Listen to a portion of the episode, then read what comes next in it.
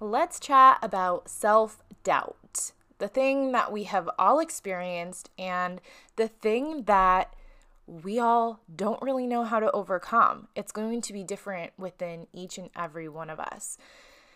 I read something this morning. Oh, just dropped my mic. Okay, I thought about clipping that out, but I might give some of you a good laugh to hear the unedited versions of my podcast. So I'm leaving it in. But this morning was inspired by my devotional time, and I don't want every single podcast to be about God, Christianity, and faith, but it really is a huge part of my success and my mindset and my beliefs and how I've overcome these things. So it does play a huge role in what I am trying to share. And as I share these things, it's just basically based on A, my own experience, B, the things that I have learned through my own experience, through books, through coaching sessions. But most importantly, it's when I get quiet and I allow God and the Holy Spirit to kind of work through me. And I like to call it divine downloads or divine wisdom. And this morning, I really felt like I had this divine wisdom, this aha moment. And I sat down at my computer and started typing out this podcast. And it kind of just came to me, and I was like, whoa, this is really powerful. I want to record this right away. So, self doubt. The instruction is for us to live up to what we already know and live out what we have already learned. You are always going to feel like you have more to learn. There's always going to be more for you to learn. But the key to it is to stop letting that stop you. The feeling of, I have so much more to learn the feeling of I want to learn this, I want to seek this truth, I want this, I need to know this before I start this. It's stopping you from actually taking the next step because you feel like you need to learn certain things before you pursue a new endeavor. Imposter syndrome is a result of feeling like you're not prepared enough for the position that you're in that self doubt is preventing you from actually taking advantage of what you already know and utilizing what you've already learned. So think about that. What do I already know? What have I already learned? And how can I apply that rather than what don't I know and what do I need to learn to pursue this? If you're constantly searching for new knowledge, if you're constantly educating yourself, and you're in a constant state of seeking truth, are you ever really taking action on what you already know? Or are you actually doing yourself a disservice? Because honestly, the more you learn, the more you feel like you don't know. And the more you realize you have a lot to learn, the more self doubt you have and the less action you take and you're not applying what you've already learned. And this could be why you're feeling stuck. You know too much, but you feel like you still have a lot to learn. That epiphany for me was huge because I was that person who was reading book after book. I would, it, like a book a week. I was trying to consume all this personal development and entrepreneurship, business oriented content and learn the secrets to success and figure out how I needed to get my routines on the same track as this person that was super successful. And I was consuming, consuming. I was on these trainings, I was YouTubing, I was constantly plugged in and trying to learn. And I felt like I wasn't getting anywhere. And I felt like I was stuck. And maybe you feel this too, where you're standing in the middle of the road and you're looking in all of these different directions and you're not sure which way to go, or you're not even sure that you can make a move.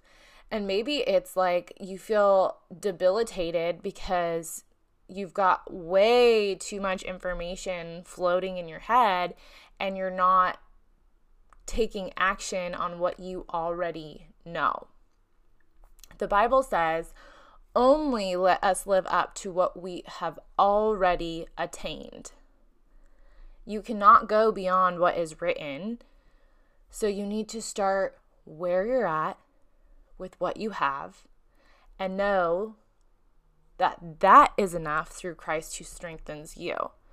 And you are amply supplied, and God will meet all of your needs according to his riches and his will. When you're feeling self doubt, consider these things. Why? What is it that you, you're feeling like you don't have or don't know? And how can not having or not knowing those things actually be to your benefit? Sometimes ignorance truly is bliss. Sometimes ignorance on fire gets you a lot further than knowing all. Because you don't know all of the pros and cons. You don't know all of the could happens and all of the what ifs. You're not going to stop yourself. You're more likely to make a move. You're more likely to go after what it is you want. And sure, you're more likely to fail, you're more likely to face obstacles and be judged, but those are all things that deliver growth. The result of not going after it is far more disappointing in the long run than risking it and failing. Consider that self doubt is point blank not trusting yourself. So, why don't you trust yourself? Is it lack of trust in yourself stemming from something that you did in the past? Some failure, some self inflicted disappointment, such as breaking your own promise or not following through on something you told yourself that you would do? Not trusting yourself completely in every endeavor is completely normal. I prove myself wrong all the time. That's the point. Even when I have self doubt, I make moves even when I'm not totally confident in myself, I step into it and I give myself the chance to either figure it out or fail, knowing that I tried my best and it somehow equipped me for the next thing coming my way. Consider that maybe it's not about self at all. Self doubt truly is selfish. First of all, doubting yourself your abilities, your gifts, your skills. It's keeping you from living out your purpose, which is doing a disservice to everybody around you. Self doubt means that you're thinking more about you and less about the people around you or the impact that you can have or the ways that you can glorify God. If you get to a point of transcending this sense of self, me, me, me, I, if you move past this point of being consumed by your own limiting beliefs and into this energy of powerful confidence that's outside of yourself, I know what is for me will not pass me. And what is sent to me, I am equipped to handle, not because of who I am, but because of who He is. For God will not give you more than you can handle. And when your flesh fails, it is Him who gives you strength. There have been so many times where I didn't know the answer, I didn't know the right advice to give. So many podcasts or captions that I didn't feel like were my own. But it's through being less connected to my own shortcomings, less connected to my own worldly desires, less concentrated by my own human abilities, that I've become less doubtful of myself and more confident in Him. Is self doubt self imposed, or is it someone in your life planting these insecurities in your head? Maybe it isn't self doubt, but it's actually environmentally inflicted. We've heard this before. I've said it before and I'll say it again. Who you spend time with, what they think of you, how they support you greatly impacts your mindset towards your ability to achieve the things that you want. If the people who take up the most time don't believe in you, then how are you supposed to believe in you? If the people who take up most of your time don't believe in you, then you have to believe in you and have unwavering faith in your purpose, which is a lot harder to do if you're constantly around people who don't support the life you're trying to build. Maybe you can't think of a current person or influence right off the top of your head that may be planting these self doubts, but consider that it could have been from your childhood, from a past teacher, from a past boyfriend, or even from one single incident that made you feel like you weren't good enough. You may have stored that person what that person said and you may have stored that feeling or that emotion in your mind and body and it's been something that's been defining your life without you even knowing it. A lot of my self-doubt has been triggered through moments in my human experience that I didn't even consciously remember.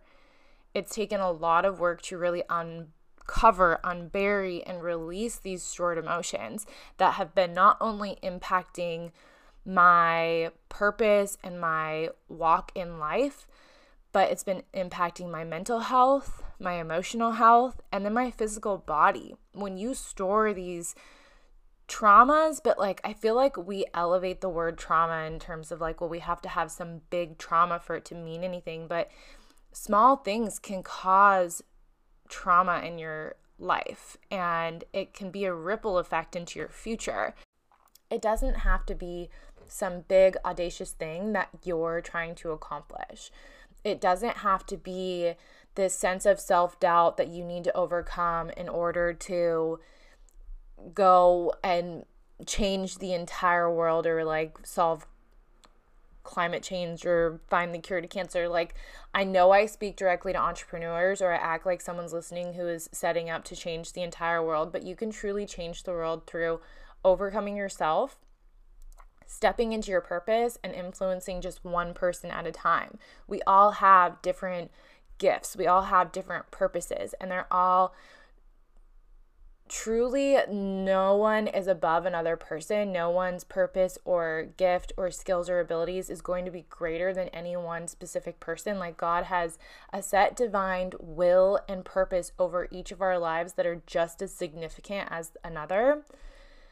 You can be a stay at home mom, raising a God honoring son with amazing manners and a warm heart, and that son can grow up to alter his sphere of influence in some way because of you, because of your purpose of being the most amazing mother to that son.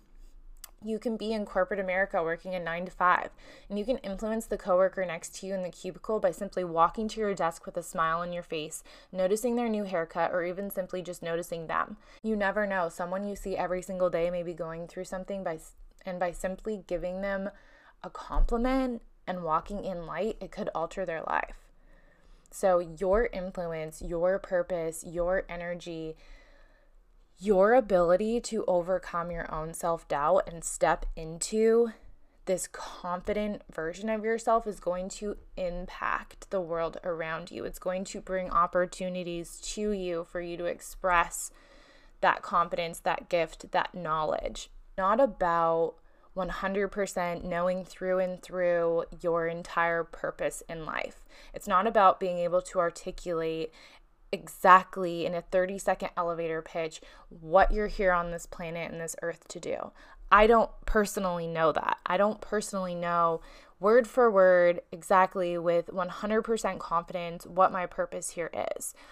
All I know is I am stepping forward in faith every single day to overcome myself, overcome this self doubt that is constantly planted in my head by whether that be the enemy or my own limiting beliefs, insecurities, self doubt, and mental health, every single day I'm working to overcome that and step into this version of myself that is God honoring, that is meant to glorify God, that lives on this earth with the Holy Spirit within me.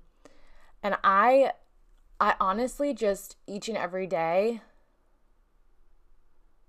pray that I walk out my purpose without even knowing it. I think that's what faith comes down to. It's live by faith, not by sight. I don't need to see specifically outlined what I'm meant to do here. I just need to walk in faith every single day and be confident in our Lord every single day that He is going to use me. He is going to use the experiences that I've had. He's going to use the the trauma. He's going to use all of the things within my life, good and bad, to glorify Him, but only if you overcome yourself first. I think that's where a lot of people get hung up. It's like, well, you know, I was diagnosed with Crohn's disease, and why would God have this happen to me? And I, you know, you can choose to have the pity mentality about it. You can choose to be pessimistic. You can choose to be a victim or you can choose to see that situation as how can I honor God through this season? How can this bad situation actually be turned to the good because God turns all things to good for those who love Him? and honor him. And so that's just one big example of when I was diagnosed with Crohn's disease, I made the decision to glorify God through that extremely hard time in my life when I was very sick. I remember sitting down and thinking, okay, God did not give me this, first of all. Like, He didn't give me Crohn's disease, but because I had Crohn's disease, I looked at it as I have this platform of 10,000 followers at the time. How can I use this situation to share with my following what I'm going through, what I'm learning, how I'm changing my diet, how I'm healing myself holistically, and be positive and be a light through a dark season?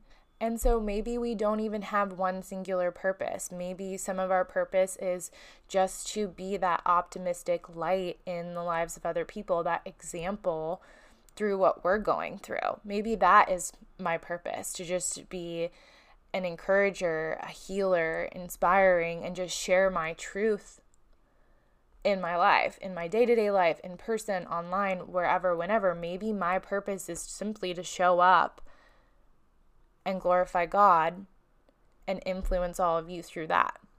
Maybe your purpose is to find the silver lining in whatever you're going through.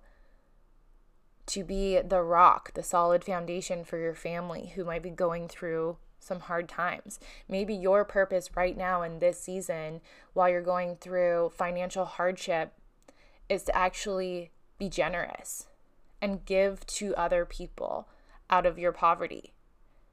Maybe it's to be optimistic in your family, to your husband.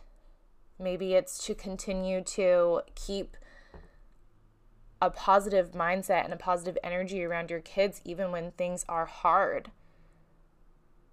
It doesn't have to be this big, grand, massive purpose. It's just how you're living out your life. It's how you're overcoming your self doubt constantly and working to walk in truth.